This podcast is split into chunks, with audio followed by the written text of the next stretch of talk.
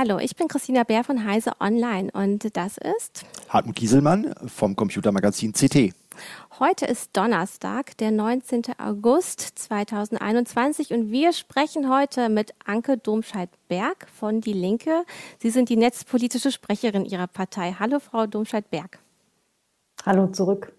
Wir freuen uns, dass Sie mit uns über Ihr Wahlprogramm sprechen wollen. Und ich steige jetzt auch schon mal direkt mit der ersten Frage ein oder mit einer Einschätzung.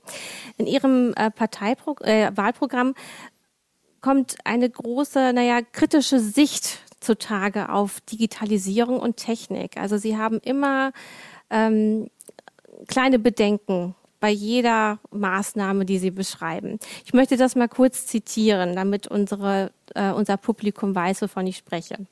Da heißt es zum Beispiel, digitale Plattformen werden genutzt, um Arbeitsrechte auszuhebeln. Oder auch, Unternehmen nutzen die Einführung neuer Technologien und Produkte, den Klimaschutz und die Digitalisierung als Anlass, um auf dem Rücken der Beschäftigten umzustrukturieren, Beschäftigte zu entlassen oder die Belegschaften zu erpressen. Und jetzt noch eine dritte Textstelle. Auf dem neoliberalen Weg wird Digitalisierung zu mehr prekärer Arbeit führen, die soziale Spaltung vertiefen, werden Überwachungstechnologien und wachsende Konzernmacht die Demokratie weiter aushöhlen. Dieser, diese sehr, ich mag es gar nicht negative Sicht nennen, sondern vielleicht diese kritische Sicht kommt da überall raus und Sie sagen, Sie verbinden das immer mit Jobs. Also die Digitalisierung kostet Jobs, die Digitalisierung ist gefährlich. Wie wollen Sie sich als moderne Partei trotzdem positionieren? Ich lese das gar nicht so wie Sie. Wenn da steht, eine neoliberale Digitalisierung führt zu X, Y und Z, heißt das ja nicht, dass Digitalisierung automatisch zu X, Y und Z führt, sondern nur, dass wir keine neoliberale Digitalisierung wollen. Und wir haben in dem Wahlprogramm implizit oder auch direkt die negativen Folgen beschrieben, wenn man Digitalisierung nicht gemeinwohlorientiert macht.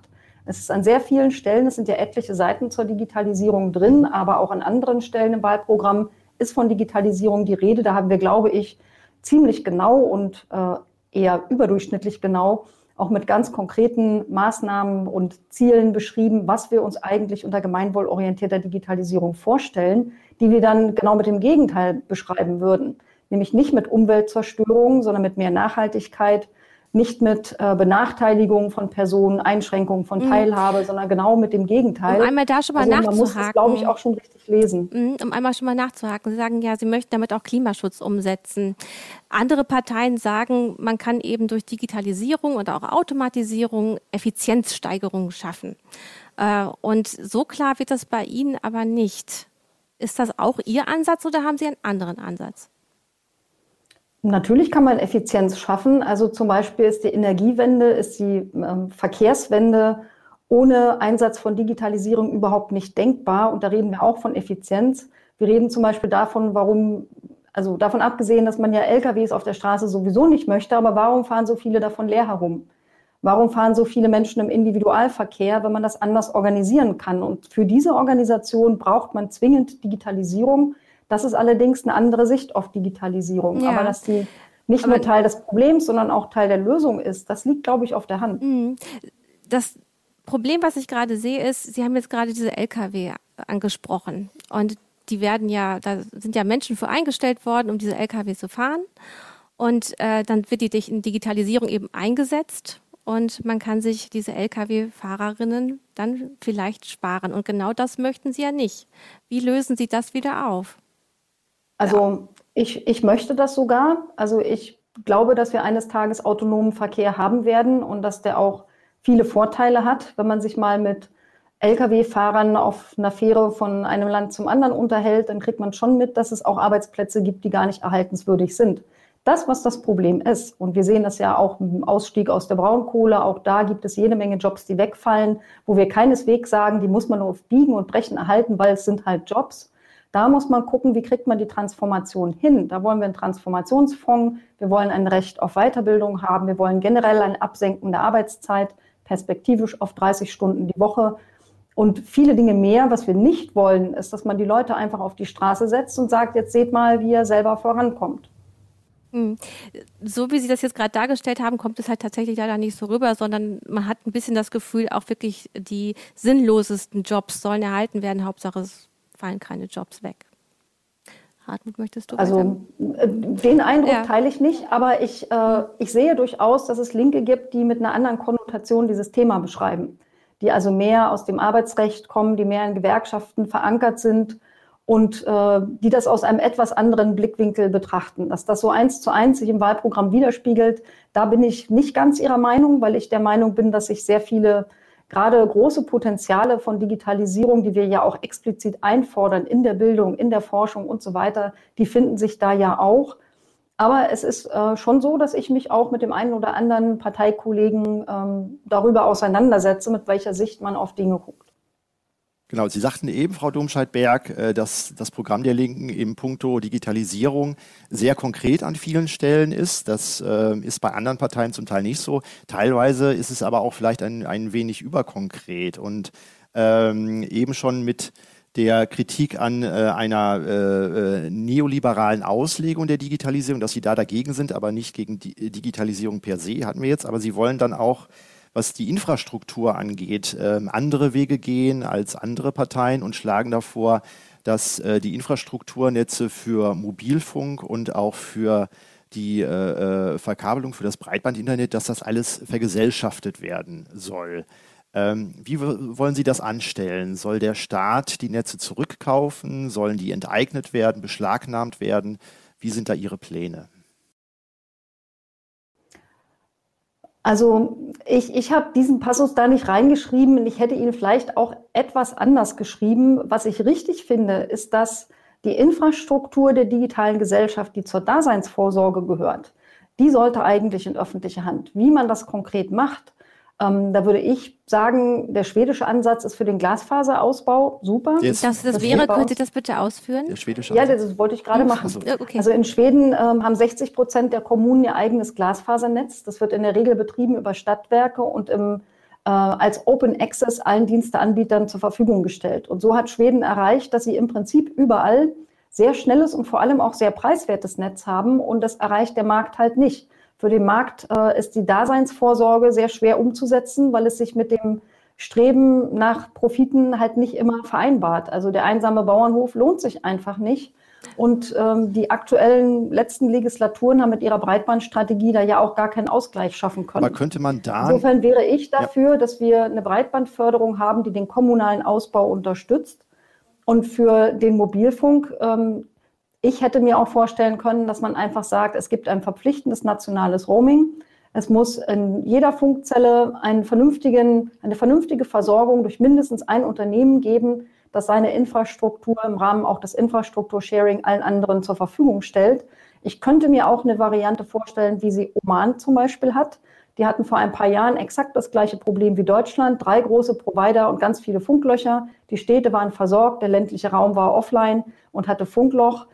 Da hat man tatsächlich eine öffentliche Mobilfunkmastgesellschaft gegründet, hat alle Mobilfunkmasten enteignet, hat die äh, Unternehmen natürlich dafür entschädigt und hat sie auch daran beteiligt äh, an dieser Mobilfunkmastgesellschaft. Und die haben die Philosophie verfolgt, jede Funkzelle, die existiert in unserem Land, muss einen Mast haben, aber eben nur einen und der muss alle versorgen, egal wo man einen Vertrag hat. Das, das hat dort sehr gut funktioniert und in sehr kurzer Zeit hat man das ganze Land mit gutem Netz versorgt. Das hört sich jetzt so ein bisschen mit dem Roaming an. Äh, ähnliche Forderungen haben auch die Grünen und das wäre jetzt aber im Widerspruch zu dem, was in Ihrem Programm steht. Äh, auch wenn Sie es nicht selber geschrieben haben, was haben denn Ihre Kollegen dann damit gemeint? Also wie die Netze ja, möglicherweise dann den zweiten Weg, sollen. den ich ja gerade auch beschrieben habe, also eine mhm. Variante wie in Oman. So ist das wahrscheinlich gedacht. Vermute also ich. Also ich kann mir nicht vorstellen, dass jemand vorhat, die ganze Telekom zu enteignen mit allem, was an ihr dran hängt. Ähm, hm. Das würde ich nicht für praktikabel halten. Ich meine, was man jetzt schon merkt, ist, offenbar gibt es in Ihrer Partei äh, so viele verschiedene Strömungen oder so starke Strömungen, dass Sie jetzt gerade nicht genau sagen können, was hier im Parteiprogramm drinsteht oder welche Gruppierung das da reingebracht hat, mit welcher Vehemenz. Ähm, das kann man Naja, ich weiß ja, was da drin steht, aber wie ähm, Sie selber gesagt haben, kann man es unterschiedlich umsetzen. Und ich glaube. Naja, also ich kann da sonst nochmal zitieren. Also es steht ja. halt tatsächlich drin, Wir fördern den Glasfaserausbau mit Investitionen von 10 Milliarden Euro jährlich in ganz Deutschland. Die Kommunen sollen die Netze dauerhaft in öffentlicher Hand betreiben können. Alle Wohnungen sollen Glasfaseranschlüsse erhalten. Also ja, es entspricht dem kommunalen Ausbau, wie er in Schweden gemacht wird. Das genau, ist im Moment genau das Gegenteil. Deswegen habe ich nicht ganz verstanden, dass Sie gar nicht so genau jetzt wussten, ob es in dem Programm drinsteht. Das, das war jetzt einfach ja, nur ein, das, ein komischer Moment hier. Ja, ich, ich dachte, Sie bezogen sich darauf, auf äh, die Enteignung der Netze. Und das steht ja, also das kann man so oder so machen und so und so ja. weit interpretieren. Es ist auch ein Unterschied, ob man sagt, jedes Fördergeld, das ab morgen ausgegeben wird, oder sagen wir ab dem Moment, wo die Linke mitbestimmen kann, geht Vielleicht nur noch an Kommunen für den noch mal kurz auf Details. Ähm oder ob man ähm, auf, von vergangenen Netzen redet. Also Aber das ist ja nicht Sie jetzt sagen, also wenn ich Sie richtig verstehe, dass es da unterschiedliche Meinungen in der Partei gibt. Jetzt gibt es dann Aussagen in Ihrem Parteiprogramm. Und wenn ich als Wähler ja die Linke dann wähle oder mein Kreuz machen, dann äh, habe ich mir das ja hoffentlich vorher durchgelesen und möchte dann auch, dass das so durchgesetzt wird. Wenn Sie jetzt sagen, naja, das kann man dann später auch vielleicht anders machen, vielleicht machen wir auch Roaming, dann weiß ich ja gar nicht, was ich bekomme, wenn ich links ankreuze. Na, erstens mal entscheidet man ja nicht ganz alleine, weil die Linke vermutlich nicht alleine an der Regierung sein würde. Und zum anderen, habe ich ja gerade schon gesagt, Glasfaserausbau äh, über die Kommunen, das steht so drin, das teile ich auch. Da gibt es überhaupt keinen Unterschied. Was nicht drin steht, ob sich das auch rückwirkend auf Netze bezieht oder ob sich das auf neu gebaute Netze bezieht. Und das ist was, das muss man dann aushandeln, wenn sich die Frage stellt. Ich wollte auch gerade fragen, manche Parteien sagen, bis 2030 muss das alles passiert sein, äh, so viel Gigabit Internet wie möglich. Und ähm, da das haben, haben wir jetzt auch keine. Gut, dann habe ich das hier wahrscheinlich. Bis 2030 nicht. wollen wir einen Gigabit haben. Und würden Sie dafür eben auch alle Kupferkabel ausbuddeln? Die kann man gerne drinnen lassen, solange man eine Glasfaser daneben legt ich kann mir auch vorstellen, dass man da, wo es besonders kompliziert ist, als Übergangsstrategie andere Technologien nutzt, über Satelliteninternet oder ähnliches, über Richtfunk, dass man alles ja, Sie eigentlich was Menschen dann, möglichst ähm, schnell anbindet. Manche, manche, manche Ausbau erscheint ja wirklich sehr unwirtschaftlich. Also diese berühmte letzte Milchkanne. Also da würden Sie dann auch eher sagen, vielleicht äh, als Alternative bekommt man dann Gutschein für Satelliteninternet weil es den Staat einfach sehr viel mehr kosten würde, eben diese letzte an der letzten Milchkanne auszubauen. Also ob man es jetzt über Gutscheine macht oder anders, mhm. ähm, ich würde sagen, es sollte wirklich die letzte Milchkanne Glasfaser bekommen, aber bei der letzten Milchkanne dauert es vielleicht länger.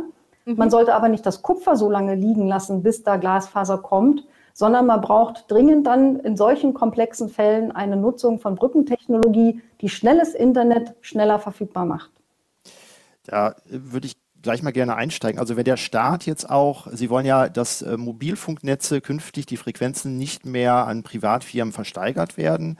Ähm, so habe ich das im Programm verstanden, weil man die Firmen schlechter zu zwingen kann, äh, in der Fläche überall dort auch auszubauen, wo es sich wirtschaftlich nicht lohnt. Da wäre meine Frage, wenn der Staat das jetzt ausbauen wolle. Ich meine, die Bundesrepublik Deutschland, wir haben ja keine IT-Firmen, die selber die, die äh, grundlegende Technologien dafür selber herstellen. Da müsste man also auf äh, ähm, Techniken äh, zurückgreifen oder Technologien zu angreifen, die man von den Amerikanern zukauft. Es war jetzt auch 5G-Technik von Huawei äh, im Gespräch wie soll diese Technik äh, äh, ausgewählt werden oder was soll da zum Einsatz kommen? Und würden Sie beispielsweise von bestimmten Ländern äh, den Einsatz von Techniken äh, ausschließen, weil Sie befürchten, dass äh, dort dann nachrichtendienstlich äh, die Bevölkerung äh, zu sehr überwacht wird? Also diese Frage ist völlig unabhängig davon, wem der Funkmast gehört, weil ob das jetzt eine Telekom ist oder ob den eine Kommune hinstellt, die Frage ist ja davon unabhängig. Äh, in Europa wird diese Technologie nur zum Teil hergestellt. Sony Ericsson macht das ja in Finnland. Insofern gibt es auch europäische Technologie. Aber in der Tat, also der Elefant im Raum ist Huawei. Ähm, das ist, das sind die innovativsten Produkte im Markt, die gleichzeitig sehr preiswert sind. Insofern wollen ja auch deutsche Telekommunikationsprovider gerne diese Technologie verwenden. Und bei 4G ist bei der Deutschen Telekom auch 50 Prozent Huawei drin. Äh, in der Technologie. Das ist gar nicht so einfach, äh, damit umzugehen. Aber natürlich muss man erst recht, wenn der Staat da mehr Verantwortung hat für das Sicherste, sein in der Infrastruktur und das sicherste, glaube ich, richtet sich nicht nur danach, ähm, welche Fahne ist auf der Verpackung drauf. Also da kann man ja auch bei Cisco-Technologie aus den USA durchaus misstrauisch sein. Und zwar zu Recht. Das wissen wir seit äh, dem NSA-Skandal von Snowden as Effect. Ähm, sondern da muss es mehr darauf ankommen, dass man ähm, gute Prozesse hat, wie man das überprüfen kann. Man braucht gutes IT-Sicherheitspersonal. Man kann äh, eine Offenlegung der Software ähm, erzwingen und da hineingucken und auch nach Mechanismen verlangen, bevor man Verträge abschließt, äh, wie man sicherstellt, dass da nicht im Nachhinein Dinge verändert werden. Also sowas muss man maximal machen bei Kernkomponenten einer solchen wichtigen kritischen Infrastruktur. Ja, die Frage ist natürlich, wie schnell wollen wir tatsächlich sein? Also wenn wir, ähm, ich das, man kann ja alle diese Kriterien festlegen und die Frage ist, ist das Angebot da? Und wenn das Angebot noch nicht da ist, wie lange wollen wir darauf warten? Wir haben momentan einen bestimmten technischen Standard in diesem Land, der ist aber wirklich abhängig vom Ausland beziehungsweise vom nicht-europäischen Ausland. Und wie lange wollen wir als Europa mit unseren eigenen Lösungen warten, beziehungsweise können wir warten? Ich würde es schön finden, wenn Europa in diesem Wettrennen bei der, bei der Hardware mithalten kann. Persönlich fürchte ich, der Zug ist abgefahren.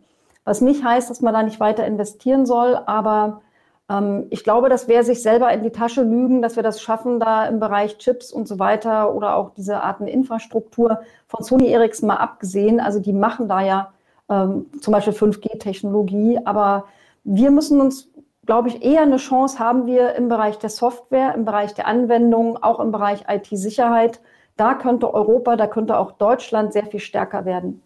Aber Sie sagen, der Zug ist abgefahren. Also die äh, Amis und die Chinesen, die holen wir eh nicht mehr ein. Aber dann könnten wir uns doch auch beim Datenschutz oder anderen Gesetzen in Europa auf den Kopf stellen, wenn wir sagen, ähm, ja, ihr dürft äh, unsere Daten nicht in die USA transferieren. Da sagen dann die Amerikaner, ja, was wollt ihr denn machen? Ihr habt doch keine Alternative. Also müsste man Doch, da nicht auch mehr nicht. IT in Europa dann auch anwerben und, und äh, ich sage jetzt mal selber anzüchten, damit man dann auch eine Alternative in der Hand hat?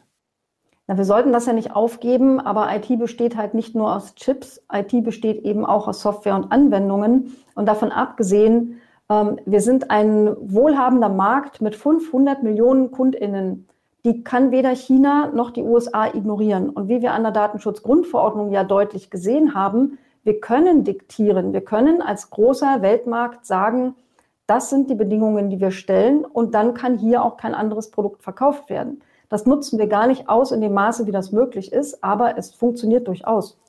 Aber Sie wollen ja auf der einen Seite also sehr viel auch mit, mit Verstaatlichung, mit Enteignung arbeiten und das Kapital ist ja ein ziemlich scheues Reh, so, ne? Und das ist dann schnell dann auch mal weg und Sie wollen auch den Firmen ähm, ja, vorschreiben, dass sie Software dann äh, auch immer den Quellcode mitliefern sollen, dass sie ihre Daten rausgeben, die Algorithmen, ähm, dann sagen doch die Firmen, ja, dann machen wir es in allen anderen Ländern, nur noch in Deutschland. Also, oder wollen Sie das europaweit durchsetzen und wenn ja, wie? Das ist mir gerade viel zu pauschal ausgedrückt. Also von offenem Source Code habe ich gesprochen für Kernkomponenten in kritischer Infrastruktur. Das ist keine Erfindung der Linken, sondern eine Forderung, die auch die Bundesregierung mit dem Bundesamt für Sicherheit in der Informationstechnik und der Bundesnetzagentur diskutiert. Und das betrifft halt diese speziellen Fälle. Wir sagen nicht allgemein, alle Unternehmen, die IT machen, sollen irgendwie einen Source Code offenlegen. Aber wir sind zum Beispiel dafür, dass wenn die öffentliche Hand die Entwicklung von Software selber mitfördert, dass wir dann das Prinzip Public Money, Public Code umgesetzt sehen wollen, dass man dann auch Open Source mhm. macht. Wir glauben auch, dass zum Beispiel im Bereich einmal kurz mit Zitaten aus Ihrem Programm konfrontieren, weil Sie gerade etwas gesagt haben, dass Sie dass das nicht so da drin steht. Hier nochmal zwei Zitate. Alle kommerziellen Dienste und Softwarehersteller müssen verpflichtet werden, den Import und Export aller persönlichen Inhalte in offenen Formaten anzubieten. Diese Hersteller müssen auch verpflichtet werden, auf ihren Plattformen die Nutzung von zu ihren Diensten konkurrierenden Angeboten zu ermöglichen. Das geht dann so weiter und so fort.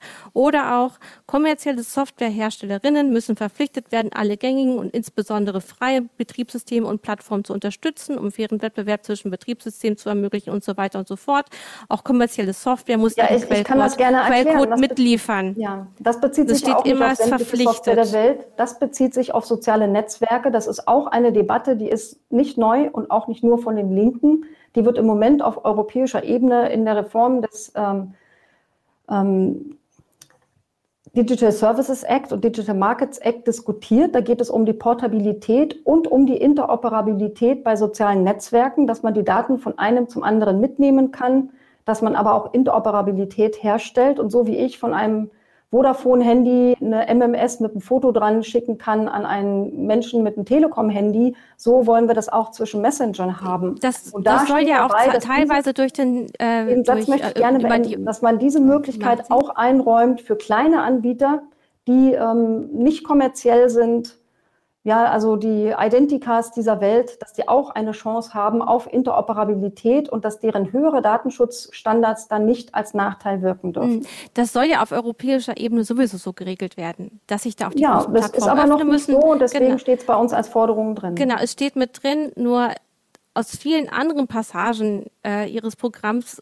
da kommt immer wieder raus, äh, die großen Firmen müssen im Grunde ihre eigene Geschäftsgrundlage ihnen überlassen, indem sie eben Quellcode, die, die Einsicht in Quellcode zulassen äh, müssen, indem sie äh, auch ihre KI zum Beispiel transparent machen müssen. Das muss nichts Schlechtes sein. Das, ich will das nicht direkt so abwerten. Aber es steht so allgemein steht, nicht drin. Also das halte dann, ich dann müssen Sie es uns eben genau, genauer erklären, weil so gewinnt man den Eindruck, dass nicht mehr viel bleibt für die Firmen. Womit sollen sie wirtschaften und warum sollen sie sich da nicht verabschieden, weil sie sagen, ihr wollt alles von uns, was wir geleistet haben, für eure, für eure, eure Staatsidee und eure Idee von Open Source und Co. Aber hier verdienen wir nichts. Das ist hier kein Markt für uns. Ja, das interpretieren Sie so, aber ich lese unser Wahlprogramm anders. Wenn ich da lege, äh, lese, dass da Einblicke in Software passieren sollen, zum Beispiel in gewisse Suchalgorithmen von Google, die damit gemeint sind, ähm, dann geht es zum Beispiel darum, auszuschließen, dass eine KI oder ein Algorithmus dort diskriminierend aktiv wird. Und wir reden auch davon, wie man mit digitalen Monopolen umgeht. Das haben wir ja, wir fordern zum Beispiel ein Plattformstrukturgesetz. Da sind solche Sachen gemeint und da wissen wir aus dem Markt, dass es gerade für kleine und mittlere und selbst größere, auch deutsche Unternehmen ein extremes Problem ist. Mhm. Aber wieso schließen Sie sich da nicht der Idee des Digital Market Act und des Digital Service Acts an und äh, machen, ähm, oder was haben Sie daran auszusetzen, dass Sie hier Ihre eigenen Lösungen gebastelt haben? Weil so unterschiedlich ist es ja gar nicht. Also erstmal sind der äh, DSA und DMA noch gar nicht fertig. Also man weiß noch gar nicht genau, was drin steht. Und natürlich muss äh, jede Partei erklären, was sie sich selber konkret vorstellt. Und in einem Zeitpunkt, wo der DSA zum Beispiel gar nicht fertig ist, kann ich ja nicht, nicht in ein Wahlprogramm schreiben. Und übrigens, wir sehen das genauso wie der DSA. Das haben einige andere Parteien ja gemacht und da kann man auf jeden Fall, da weiß man, dass sie auf der europäischen Ebene mitspielen möchten, dass sie so eine ähm, äh, Einigung nicht unterlaufen würden national, sondern dass sie sagen, okay, diesen Standard wollen wir setzen. Ich habe auch der Bundesregierung schon den einen oder anderen Wunsch für die Verhandlungen bei der DSA mitgegeben. Äh, insofern wollen wir natürlich Einfluss darauf nehmen, aber ich kann doch jetzt nicht sagen, die Linke trägt was mit, von dem ich nicht weiß, was dabei rauskommt. Der Lobbyismus der großen äh, digitalen Monopole in Europa ist extrem hoch.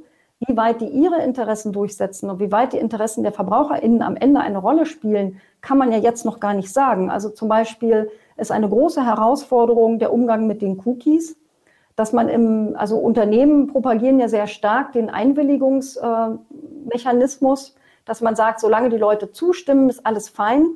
Was wir sehen, sind ein häufiges Anwenden von Dark Patterns, ein Design von diesen ständigen Cookie-Pop-ups, das so gestaltet ist, dass viel zu viele Menschen alles akzeptieren klicken, nur um nicht genervt zu werden oder weil die Buttons so arrangiert sind, dass man halt auf alles akzeptieren klickt. Das ist keine informierte Entscheidung. Und ich glaube, dass man wie zum Beispiel beim Verkauf von Organen irgendwo eine Grenze setzen muss bei Einwilligung. Ich darf auch nicht mit Einwilligung eine Niere verkaufen. Und deswegen sollte zum Beispiel verhaltensbasierte Werbung auf der Basis von Cookie-Einwilligungen einfach nicht erlaubt sein. Das ist was, was ich gerne haben möchte im DSA und ob das kommt, weiß ich nicht. Ich das weiß heißt, auch nicht, wie weit die Interoperabilität... Ja, Cookies, das heißt, die, die Ära der Cookies ist ja eh wahrscheinlich bald vorbei, weil ich meine, Google will sich von den Cookies verabschieden. Das ist ja auch Teil der Wahrheit. Aber, naja, äh, also man nimmt ja den öffentlichen Druck, nimmt man ja wahr. Ja. Äh, Sie sagten also, Sie würden dann am Ende, wenn dann im kommenden Jahr eventuell der DMA und DSA zur Abstimmung dann stehen, dann je nachdem, was da drin steht, dann auch Ihre Zustimmung oder Ablehnung davon abhängig machen. Aber ähm, bisher der Entwurf vom Digital Markets Act, äh, der sieht ja vor, dass die Plattformen dazu gezwungen werden sollen, eventuelle äh, Benachteiligung von Konkurrenten, äh, dass die äh, beendet werden. Aber er geht weiter nicht auf eine eventuell höhere Besteuerung der Firmen auch ein. Ähm, Na, da gibt es ja eine anderweitige Einigung im Moment. Mir ist die noch nicht weit genug, aber man hat sich ja jetzt auf eine internationale Mindeststeuer geeinigt. Das ist schon mal besser als nichts. Aber es gibt im, innerhalb Europas gibt es da noch wirklich äh, Nachholbedarf. Wir haben noch uneinheitliche Mindeststeuern mhm. in Europa. Das finde ich auch nicht in Ordnung. Dass die Datenschutzgrundverordnung unterschiedlich eingesetzt wird, finde ich auch nicht in Ordnung. Dass da also gerade die irische Datenschutzbehörde das einfach nicht vernünftig umsetzt, wo da die großen Monopole ihre Dienstsitze haben, das ist ein Problem für Europa. Also da muss auch deutlich nachgeschärft werden, steht auch in unserem Programm so drin. Wo, wo würden Sie denn äh, bei einer Vereinheitlichung der äh, Unternehmenssteuerung in Europa, natürlich in Deutschland hängt das auch immer von den Kommunen dann ab, wo würden Sie äh, da den Cut setzen? Also andere Parteien peilen da etwa einen durchschnittlichen Prozentsatz von 25 Prozent an. Äh, das würde bedeuten, in Deutschland würden die Unternehmenssteuern dann durchschnittlich runtergehen. Äh, wie ist da die äh, Linie der Linken? Also wäre 25 Prozent eine Option? Das wäre dann für Irland fast eine Verdoppelung. Wie sieht das aus?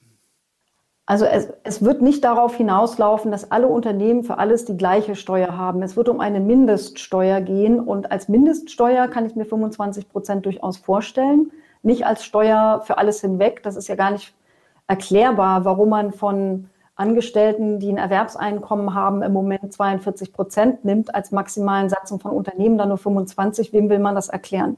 Also da braucht es mehr Einheitlichkeit und es gibt ja auch viele Aufgaben der Daseinsvorsorge, wo wir eher gucken müssen, wie kommt auch ein bisschen mehr Geld in das staatliche System rein, dass man dann ähm, der, der in die Infrastruktur investieren kann. Wir sind ja extrem hinterher in Deutschland, nicht nur mit digitaler Infrastruktur, sondern auch die Schleusen sind kaputt, auch die Brücken sind kaputt, also da ist, die Schulen sind kaputt.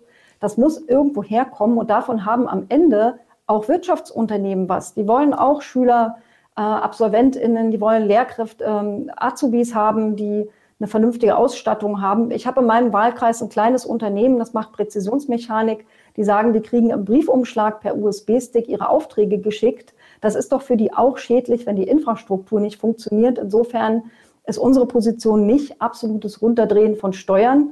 Wir glauben, dass Unternehmen auch was davon haben, wenn man eine funktionierende Daseinsvorsorge in einem Land hat. Aber bei 25 Prozent, das wäre dann ja auch was, wenn es dann später eventuell zu Koalitionsverhandlungen käme. Ne? Da könnten sich die Grünen mit anfreunden, da könnte sich sogar die FDP mit anfreunden, die steht auch bei 25 Prozent. Also insofern wären Sie da flexibel. Das habe ich nicht gesagt.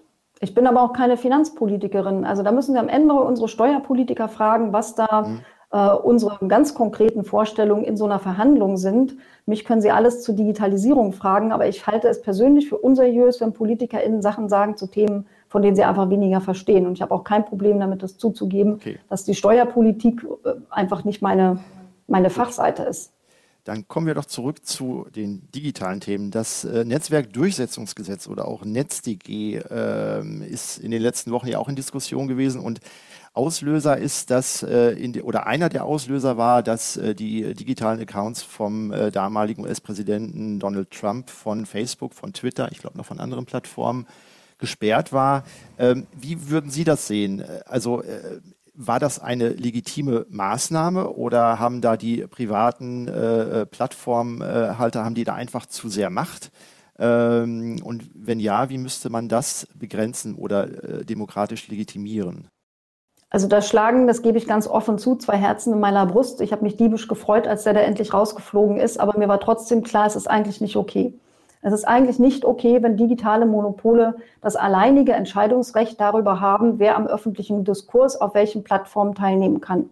Trotzdem fordern wir ja auch mehr Verantwortung auf Seiten dieser Unternehmen ein. Und wenn dort Bedrohungen ausgestoßen werden, wenn also indirekt zu Bürgerkrieg aufgerufen wird, wenn gehetzt wird in einer Art und Weise, die auch zu Opfern führen kann, da muss man sich halt schon überlegen, wo ist denn da die Grenze? Also bei uns in Deutschland gibt es ja Grenzen, denn es gibt, ähm, es gibt ja Strafrecht, bestimmte Dinge sind schlicht verboten.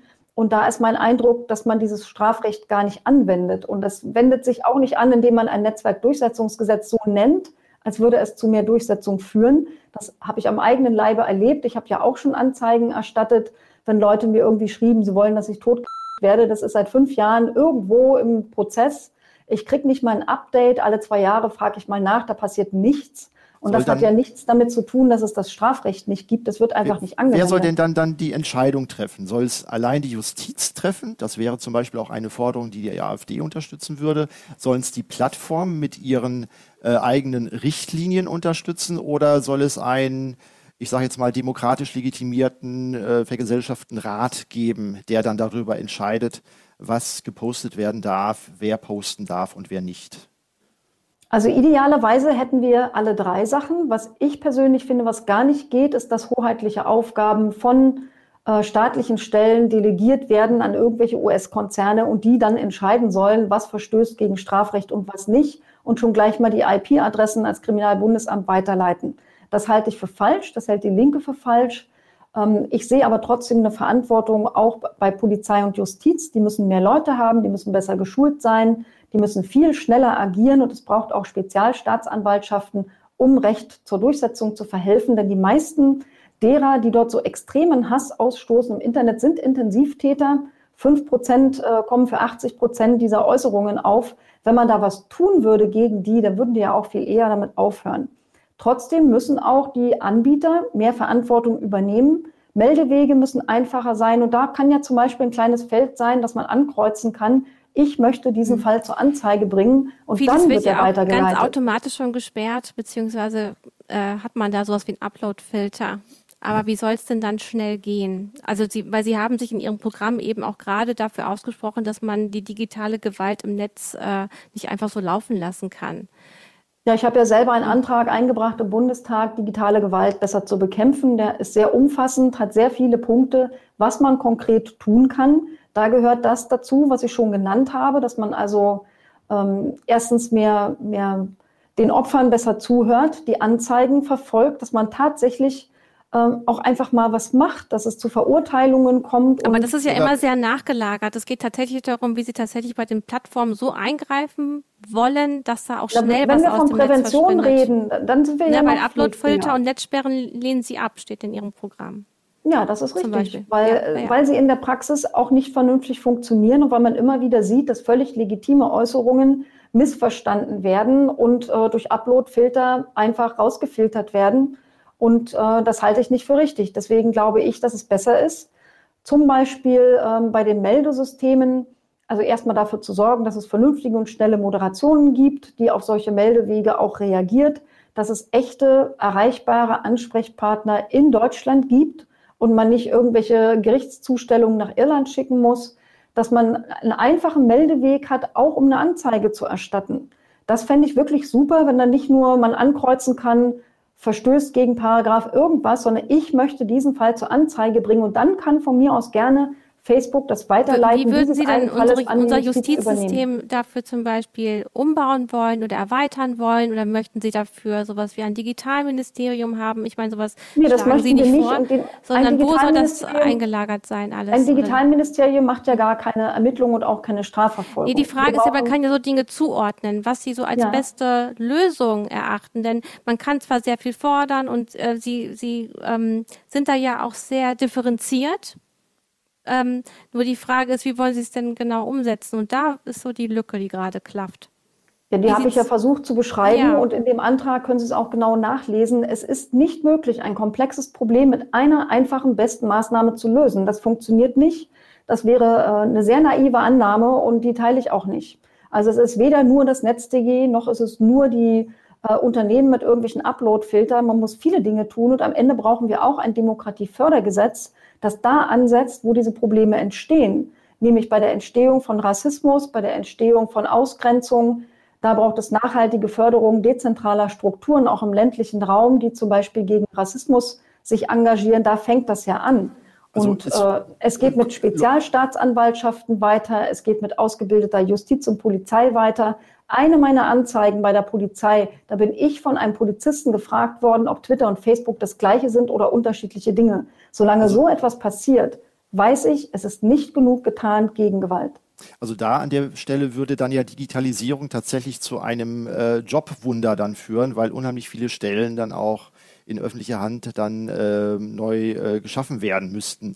Ähm, da stellt sich für mich so ein bisschen die Frage, okay, ähm, Sie fordern auch gleichzeitig, dass in Deutschland äh, jeder ein Mindest- äh, oder eine, eine Grundsicherung von 1200 Euro äh, bekommen soll. Jeder soll einen Anspruch auf. Also das steht da nicht drin. Es steht nicht drin, jeder soll, also da steht kein bedingungsloses Grundeinkommen von 1200 Euro drin. Das steht da Wir nicht können drin. auch einfach jetzt auf was anderes gehen, zum Beispiel, dass Aber- jedes Kind einen Laptop bekommen Oder soll genau, und eine in der, in der Schule soll, Grundausstattung. soll jedes, äh, jeder Schüler soll einen, einen Laptop bekommen, ähm, dann auch äh, Drucker und äh, Verbrauchsmaterialien sollen ausgerüstet werden.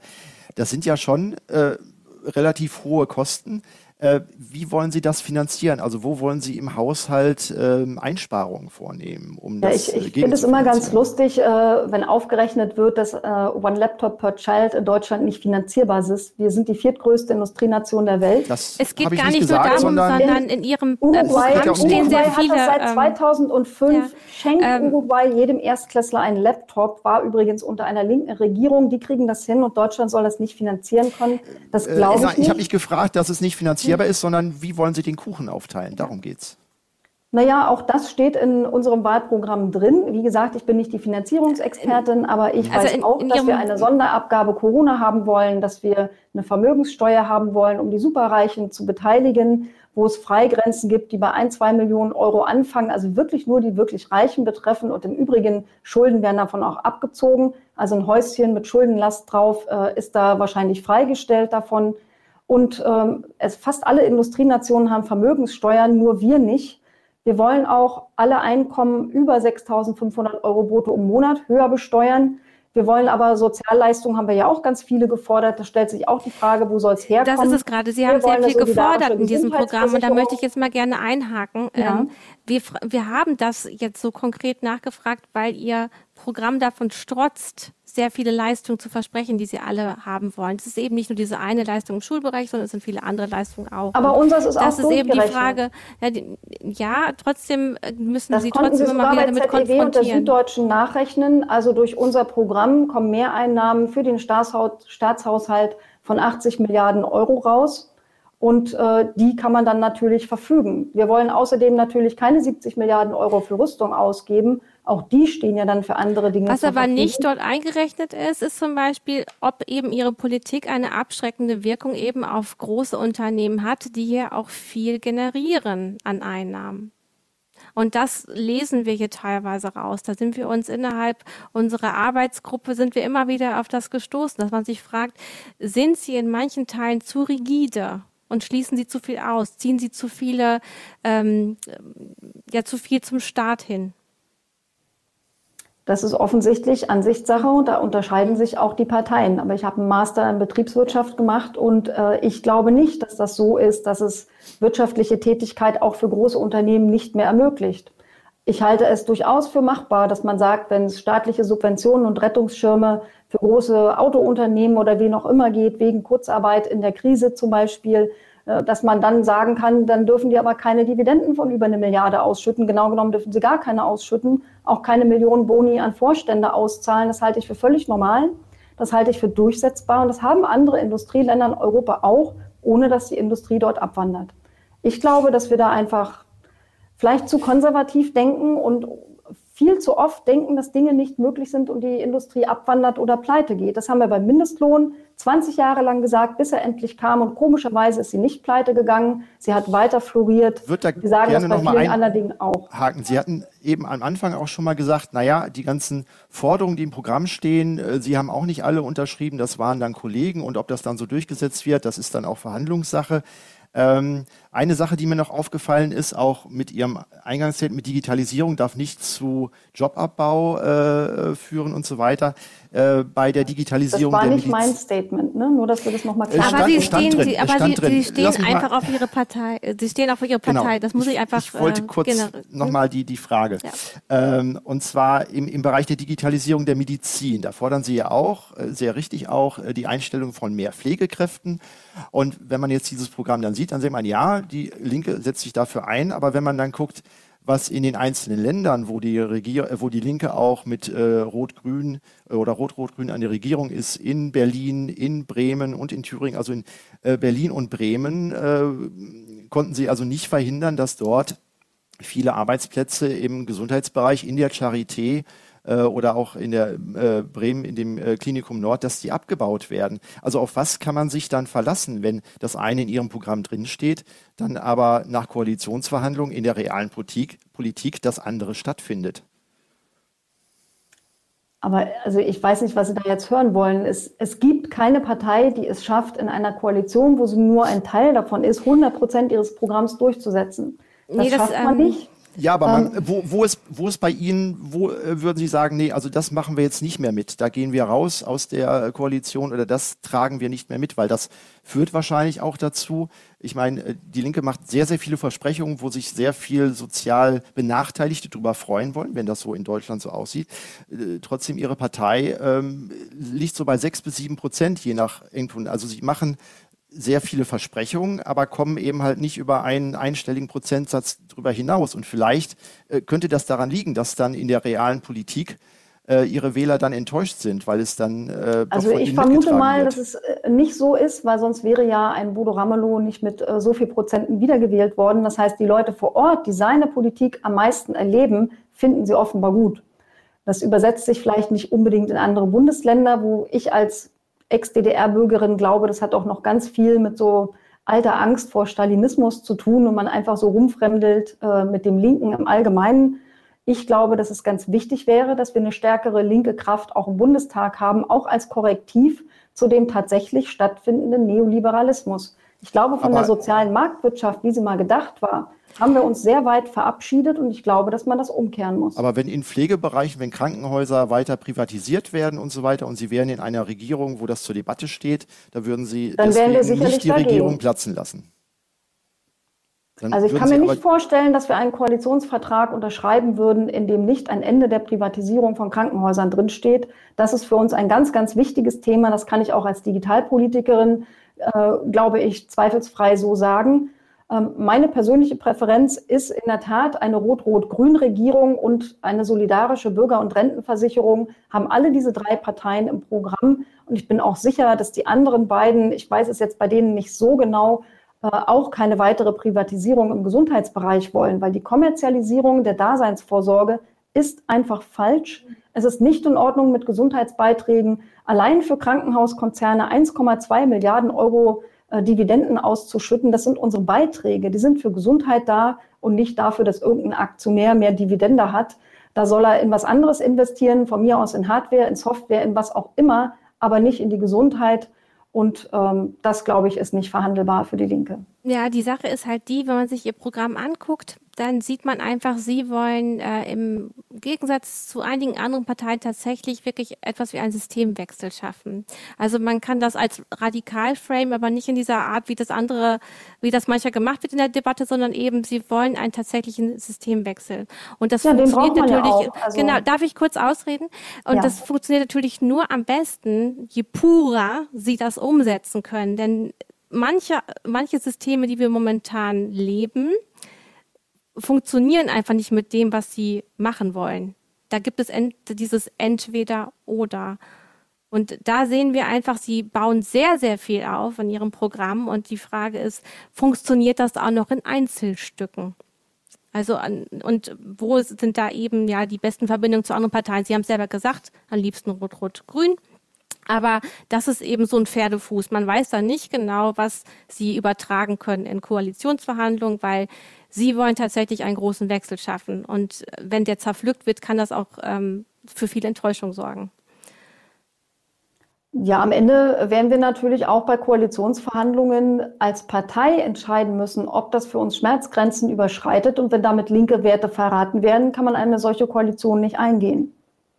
Wobei ich auch sagen muss, äh, mir wäre eigentlich ganz recht, wenn wir auch ein bisschen mehr über Digitalthemen reden. Das war eigentlich ja, das, natürlich. Ja. was ich so erwartet hatte. Und jetzt sind wir irgendwie global galaktisch bei das allem. Ist, aber das ist eben, ähm, die möchten, ähm, genau, ja genau, einmal das. Aber das Problem haben wir vorher selber gesehen, denn ähm, Ihr Programm äh, geht immer in dieses große Ganze rein, auch im Digitalen. Und leider muss man dann immer mal wieder diese Exkurse machen ne, weil es der große Systemwechsel ist und sich das in Ihren Dig Digitalthemen widerspiegelt. Aber bitte, ja, Hartmut. Genau. Äh, Sie sprachen auch eben an, also ich finde es ja auch gut, wenn in einer Partei so als große Gruppe, dass da Diskussionen äh, äh, stattfinden und dass man sich über Themen austauscht. Und äh, bei der Linken ist äh, diese Frau hier gerade auch sehr in der Diskussion mit ihrem Buch, äh, wird auch dafür in der Partei, äh, sie kriegt Applaus, aber auch sehr viel Gegenwind. Da wollte ich einfach mal Ihre Meinung fragen. Ähm, ein Zitat von Sarah Wagenknecht aus ihrem äh, Buch, ob das jetzt die persönliche Meinung von Frau Wagenknecht ist oder inwieweit das auf Resonanz in der Partei trifft und wie Ihre Einstellung vielleicht dazu da ist. Also es geht um das Ende der Datenkraken auf Seite 329.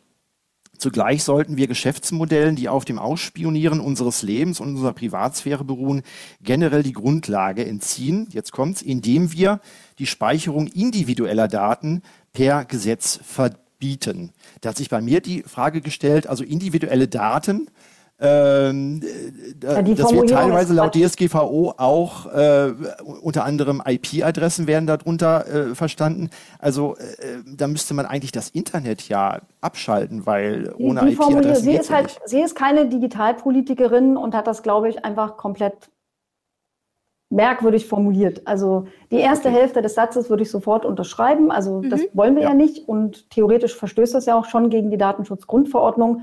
Die zweite Hälfte geht ja gar nicht. Also dann dürft ihr ja nicht mein Handy haben mit dem Adressbuch drauf. Also ja, okay, ich muss gut. einmal den Namen sagen. Du hast den Namen gar nicht gesagt. Es ging um Sarah Wagenknecht, weil tatsächlich ja, das äh, ist das drauf, äh, genau. genau. ja nur für den, ähm, für den Podcast, weil genau. tatsächlich ah, das okay. ja nicht ja, nur dann. als Video verfügbar sein wird, sondern als Podcast. Also da müssen wir die Zuhörerinnen auch immer noch mal mitdenken. Also in der zweiten Hälfte stimmen sie nicht zu und auch in der Partei trifft es Die zweite Hälfte geht gar nicht. Also das ist gut. wirklichkeits- okay. und lebensfremd und nicht machbar. Und ich glaube, das war ihr nicht bewusst, weil sie möglicherweise wie viele andere Politiker aller Parteien von Digitalisierung nicht so wahnsinnig viel Ahnung hat.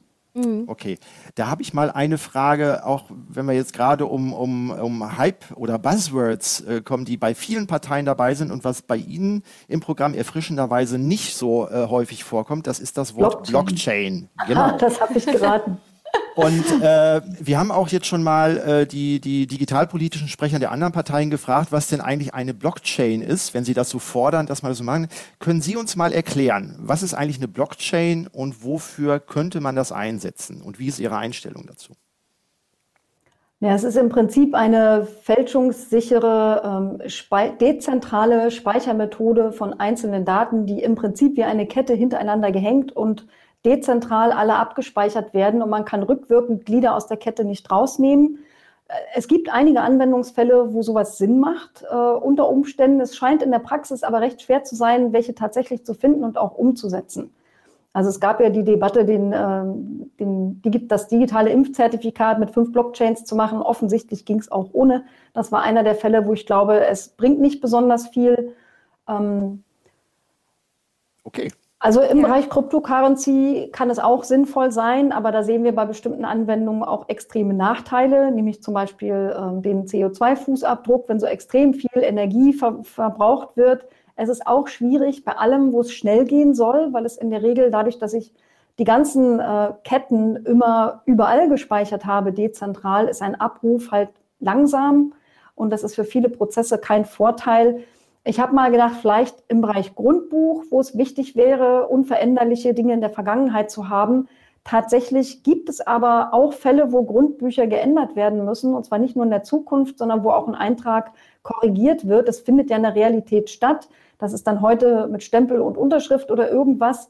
Da ist mir noch ein bisschen unklar, wie man das dann eigentlich in der Blockchain macht, weil es ja eigentlich gar nicht geht.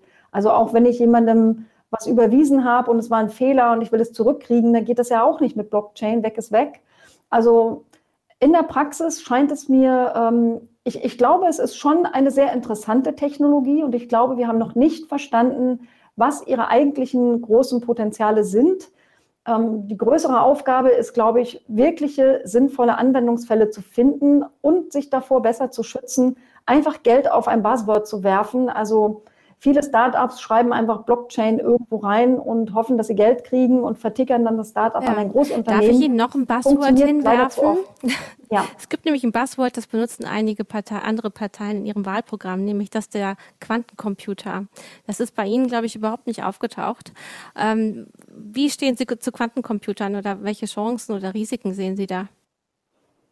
Na, also die Chancen sind enorm und äh, die Technologie muss auch durch Grundlagenforschung unterstützt werden von staatlicher Seite. Wir brauchen mehr Grundlagenforschung.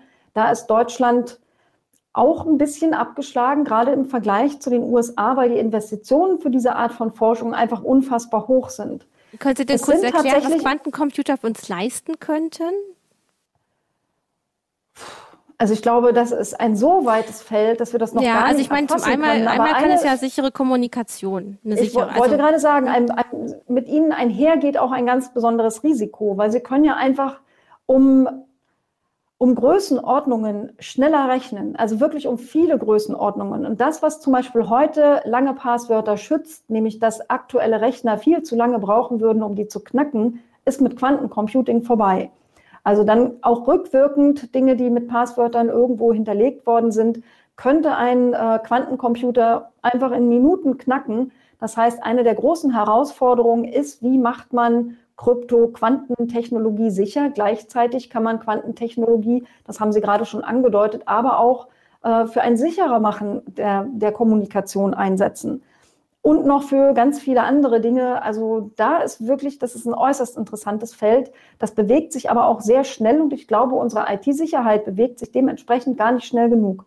Also man rechnet damit, dass in Pi mal Daumen zehn Jahren ähm, könnten Quantencomputer so weit sein, dass sie die aktuell verbreitete Krypto einfach brechen. Ja. Und da Bräuchte man da eine, eine Kontrolle oder eine Ächtung auch an bestimmten Stellen, also wie man das ja auch für automatische äh, und autonome Waffen zum Beispiel hat. Ähm, wie müsste dann eine Kontrolle aussehen? Das ist eine spannende Frage. Also bei den autonomen Waffen ist es, glaube ich, fast noch einfacher, weil am Ende sind die autonomen Waffensysteme ja an physische Systeme gebunden und das könnte man auch leichter irgendwo kontrollieren, indem da Menschen hingehen und gucken, ist es da, ist es nicht da, wird es eingesetzt, ist es runtergekommen, dann kann ich die Technologie untersuchen und sagen, ja, das war eine so und so Drohne und die wurde widerrechtlich eingesetzt. Das ist ja viel schwieriger ähm, zu kontrollieren, ob die NSA im Keller einen Quantencomputer nutzt, um verschlüsselte Kommunikation aus Europa zu brechen. Wie will man das kontrollieren? Also das ist wirklich schwer. Ähm, ich würde da ich gerne noch mal keine einhaken. Antwort, ehrlich gesagt. Ja, mhm. ich würde da gerne, weil wir gerade beim Thema Sicherheit sind, äh, da fiel mir auch noch ein äh, im äh, Parteiprogramm der Linken, wenden Sie sich also ganz klar gegen den Einsatz von Staatstrojanern, ähm, und äh, sie wollen auch keine Hackbacks, wie es beispielsweise die CDU verlangt. Und sie wollen sogar so weit äh, gehen, dass sie gar keinen Verfassungsschutz mehr wollen. Ähm, ich meine, unser aller Anliegen ist es ja eigentlich, in einem sicheren Land und so weiter zu leben. Wie wollen Sie denn äh, ohne Staatstrojaner, Hackbacks und Verfassungsschutz äh, die Sicherheit in Deutschland erhöhen und uns vor der organisierten Kriminalität und so weiter schützen. Sie hatten eben gesagt, also äh, den Polizeiapparat könnte man durchaus personell oder den Justizapparat weiter ausbauen. Aber wie sind da Ihre Pläne? Weil die unterscheiden sich ja doch sehr deutlich von denen der CDU. Die CDU dringt sehr auf Sicherheit und könnte man jetzt denken, dass äh, bei den Linken alles sehr chaotisch dann äh, durchgeht und hier die Anarchie ausbricht, wenn wir eben halt da keine Kontrollmechanismen mehr haben. Naja, wenn man sich ein bisschen auskennt mit IT-Sicherheit, weiß man, dass das CDU-Programm und auch die Politik der CDU-CSU genau das Gegenteil tun von dem, was sie behaupten. Selbst der Sachverständige der CDU-CSU hat in der Anhörung im Bundestag gesagt, das IT-Sicherheitsgesetz 2.0 ist ein Anti-IT-Sicherheitsgesetz. Und genau das passiert, wenn man Staatstrojaner und erst recht, wenn man Hackbacks hat. Diese funktionieren nämlich nur mit Sicherheitslücken und Sicherheitslücken, wissen wir, kennen ja kein Gut und Böse die können auch von Kriminellen verwendet werden und eben nicht bloß von irgendeinem Geheimdienst. Ja, und auch nicht nur gegen Kriminelle, um sie daran zu hindern oder zu ertappen, sondern die können auch verwendet werden, um Ransomware reinzuschleusen. Das wissen wir alle von der Sicherheitslücke WannaCry, die die NSA sich jahrelang in die Schublade gelegt hat. Windows 7 war davon betroffen von dieser Sicherheitslücke. Das benutzen Millionen Computer weltweit und es sind auch Hunderttausende infiziert worden, werden es heute mhm. noch. Und wenn man dann als Staat sich hinsetzt und sagt, unsere oberste Philosophie ist nicht das absolute Schließen jeder Sicherheitslücke, von der wir wissen, das sofort in Kenntnis setzen von Herstellern, dann unterwandere ich IT-Sicherheit und dann ist unsere Strategie eine viel sicherere, viel weniger chaotisch als das, was eine CDU, CSU da fordert. Und zwar, wie sieht die aus? Wie würden Sie jetzt organisierte äh, Kriminalität oder auch ähm, ähm, Hacker, die äh, Erpressungstrojaner, irgendwie, wie würden Sie die bekämpfen wollen? Also einmal, dass alle Sicherheitslücken ähm, meldepflichtig sind und insbesondere vom Staat nicht geheim gehalten, sondern den Herstellern mitgeteilt werden. Aber es braucht auch mehr Qualität in IT-Produkten. Dazu braucht es zum Beispiel eine IT-Produkthaftung. Dann würde automatisch mehr verlässliche IT entstehen. Es braucht aber auch eine Mindest-Update-Pflicht für Software, denn wenn wir jetzt Handys zum Beispiel angucken, viele Menschen können sich gar nicht ein teures Handy leisten, für das es eine längere äh, Gewährleistung von Software-Updates gibt, die ein billiges Handy kaufen, kriegen manchmal nach ein oder zwei Jahren äh, keine Software-Updates mehr. Und gerade die können sich aber eben nicht alle ein, zwei Jahre auch wieder ein neues Handy kaufen. Ich meine, da sind Sie sowieso relativ klar. Darf ich einmal kurz? Da sind Sie sowieso relativ klar. Sie möchten ja auch eine Mindestnutzungsdauer von fünf Jahren für Elektrogeräte einführen. Na, nicht eine und, Mindestnutzungsdauer, ähm, sondern eine Mindestgewährleistungspflicht. Eine ja, und Sie möchten auch, äh, das, das heißt repariert, nicht, dass Menschen repariert werden kann. fünf Jahre ihr Handy nutzen müssen. Das ist was anderes. Mhm. Und ähm, aber sie, sie verbinden das eben mit dem Ökologischen und sind da tatsächlich dann auch klarer zum Beispiel als die Konkurrenz von den Grünen. Aber es ist auch eine Frage der IT-Sicherheit. Ja. Die Updates ja. mache ich ja nicht, nicht aus Witz, sondern in der Regel werden Sicherheitslücken geschlossen, die im Nachhinein entdeckt werden. Damit mhm. werden die Handys sicherer und ich kann Aber ja Sie möchten eben auch, dass alle Hersteller äh, so lange noch weiter Support machen oder dass genau. man. Ähm und wenn sie es nicht tun, dann sollte die Software, dann sollte sie tatsächlich Open Source sein. Wenn es also nicht mehr selber supported wird, dass wenigstens die Community dafür sorgen kann, dass Sicherheitslücken geschlossen werden. Wie Aber es braucht tatsächlich auch mehr, mehr IT-Sicherheitsbildung in der breiten Gesellschaft. Das gehört soll auch das, dazu. Soll das soll das nur äh, äh, deutschlandweit dann durchgesetzt werden oder gibt mhm. es da auch Programme, dass sie das EU-weit äh, äh, durchsetzen? Weil in Deutschland alleine wäre es ja wahrscheinlich ja, äh, eine sehr abgeschlossene Insel, wenn nur wir in, in Deutschland das alleine machen würden. Na, ich glaube, Apple würde nicht auf über 80 Millionen KundInnen verzichten. Ähm, und für viele andere Unternehmen trifft das auch zu. Aber natürlich wäre es wünschenswert, dann europäischen Konsens zu finden und auch dafür zu streiten. Da tut sich auch einiges. Zum Beispiel auch beim Recht auf Reparatur, bei der Ökodesign-Richtlinie. Das geht ja auch ein bisschen in die Richtung. Und äh, wenn wir davon reden, dass wir den CO2-Fußabdruck in Europa erheblich senken wollen, müssen wir auch von, der, von dem Fußabdruck der Digitalisierung reden. Und der geht zu einem ganz erheblichen Anteil nicht nur auf die Nutzung zurück, sondern auf die Herstellung von Geräten. Das heißt, wir müssen Wege finden, die Nutzungsdauer zu verlängern. Ja. Und eine Mindest-Update-Pflicht führt direkt auch zu einer möglichen Nutzungsverlängerung von Geräten das, das steht tatsächlich alles so in Ihrem Programm. Äh, jetzt noch einmal dieser Passus Mindestnutzungsdauer von, von fünf Jahren. Ähm, das steht halt so in Ihrem Programm. Sie haben es jetzt anders erklärt. Es ist halt missverständlich, weil man kann ja, auch das denken... ist missverständlich, aber ich hoffe, dass kein ja. Mensch auf die absurde Idee kommt, dass wir vorschreiben, wie lange man ein Handy benutzt. Naja, man muss es, wir müssen ja es trotzdem für unser Publikum einmal nachfragen, genau. ob Sie es so meinen oder ob es anders gemeint das tatsächlich gemeint ist. Da habe ich noch mal eine Frage, äh, jetzt auch, weil Sie immer wieder gesagt haben, ja, das steht ja so drin, kann man alles finden. Wie ist Ihr äh, Wahlprogramm, wie ist das entstanden? Also wie haben Sie das in der Partei, äh, wer hat das aufgeschrieben? Wer hat die Thesen da einbringen können? Ähm, können Sie das kurz nochmal erläutern? Also da wird äh, mit einer ganzen, also ein längerer Prozess, wo sehr viele Leute einbezogen werden. Ich weiß, dass man WissenschaftlerInnen angefragt hat nach Input, dass man mit äh, Vertretern aus der Community gesprochen hat für die jeweiligen Themen. Es gibt auch eine, Bundesagent, äh, eine Bundesarbeitsgemeinschaft Netzpolitik, die war einbezogen worden in diese Themenbereiche. Also das war ein recht breiter Prozess. Der hat wie lange gedauert? Also er definitiv im letzten Jahr los, aber ich kann jetzt nicht sagen, welchen Monat der anfing. Es ist ja auch nicht gar nicht so ungewöhnlich. Also andere Parteien machen das ja ähm, zum Teil auch so. Wir kennen auch eben zum Beispiel CDU, CSU, wo es etwas anders läuft. Ähm, aber äh, also passiert bei uns nicht in einem Kämmerlein mit fünf Leuten, definitiv genau. nicht. Okay. Es gibt natürlich genau, auch einen Wahlprogrammparteitag, da gab es bei uns tausend Änderungsanträge, also auch jede Menge äh, Beteiligungswünsche, viel davon wurde bearbeitet. Also das ist schon ein sehr aufwendiger Prozess was am Ende dann auch zu einem wahrscheinlich deshalb auch dickeren Wahlprogramm führt, um möglichst viele Wünsche aus der Community, aber auch aus der eigenen. Wo wir wieder beim Anfang wären, äh, ja. als Hartmut sagte, also sind sie sind teilweise halt überkonkret oder es ist äh, ein äh, Wahlprogramm mit sehr viel Fülle. Es ist wirklich tatsächlich sehr viel drin. Äh, wir haben jetzt knapp eine Stunde miteinander geredet und wir möchten eigentlich nochmal äh, so ein bisschen lustig oder nett hier aussteigen. Wir haben bei Heise Online äh, jeden Freitag ein Quiz. Das heißt, Thank God it's Friday. Äh, also äh, da haben Sie ja eigentlich programmatisch wahrscheinlich auch, äh, könnten Sie das kritisieren, weil warum leben wir eigentlich nur fürs Wochenende? Ne? Thank God it's Friday.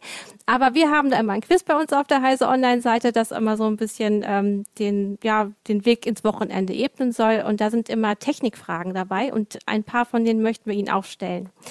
Also, es geht los. Pocket Web hieß der erste mobile Browser und wurde entwickelt für A. Apple Newton, B. Apple iPhone, C. Microsoft Windows CE oder D. Palm 2. Haben Sie eine Idee? Nö. Nö, gut, machen wir einfach mal weiter. Der erste Browser wurde von Tim Berners-Lee entwickelt im Jahr A 1982, B 1988, C 1986 oder D 1990? 86 würde ich so raten. Fast. Man, also das ist wirklich schwierig, weil man würde immer auf so früh tippen. Es ist tatsächlich 1990. Ähm, es geht weiter. Also diese Fragen stellen wir allen Kandidatinnen, die hier sitzen, nur sie, damit sie das wissen. Wie hieß das Operating System, das noch bis 2010 den Markt für Mobilbetriebssysteme anführte? Ist es A. Symbian, B. Newton OS, C. Web OS oder D. Folio? Weiß ich nicht. Es ist Symbian. Mhm. Und jetzt ähm, kommt nur noch zwei. Google Maps Street View hat in Deutschland welche Besonderheit? S, A, sind insgesamt nur zwölf Großstädte erfasst oder B, es ist das mindestens zehn Jahre alte Bildmaterial oder ähm, C, habe ich gerade B gesagt? Also es war B, jetzt kommt C. Es ist ein besonderes Dateiformat und D, es ist das spezielle Bildformat nach DIN. Haben Sie eine Idee? Ich dachte, da kommt irgendwo, dass in Deutschland überdurchschnittlich viele Häuser verpixelt sind. Es ist auch also so, dass es tatsächlich das zehn Jahre alte Bildmaterial ist, was auch sicherlich an unserer Art liegt, wie wir eben damit umgegangen sind. So, letzte Frage. Welche Android-Version gab es nie? A. Gummy Bear, B. KitKat, C. Oreo oder D. Nougat? Keine Ahnung. Auch leider keine Ahnung, macht nichts. Es waren die Gummibärchen. Gummy Bears gab es nie, mhm. äh, weil unsere die Android-Entwicklerinnen haben immer äh, ja, haben sich immer Schokolade oder Süßigkeiten ausgesucht dafür. Gut, äh, vielen Dank, Anke Domscheit-Berg, dass Sie hier mit uns geredet haben. Und ähm, wir wünschen Ihnen jetzt für die Wahl und die Zeit bis zur Wahl alles Gute. Und ähm, vielleicht sehen wir uns hier mal wieder. Wir würden uns freuen. Vielen Dank. Vielen Dank. Vielen Dank. Ja. Schönen Tag Tschüss. noch. Tschüss.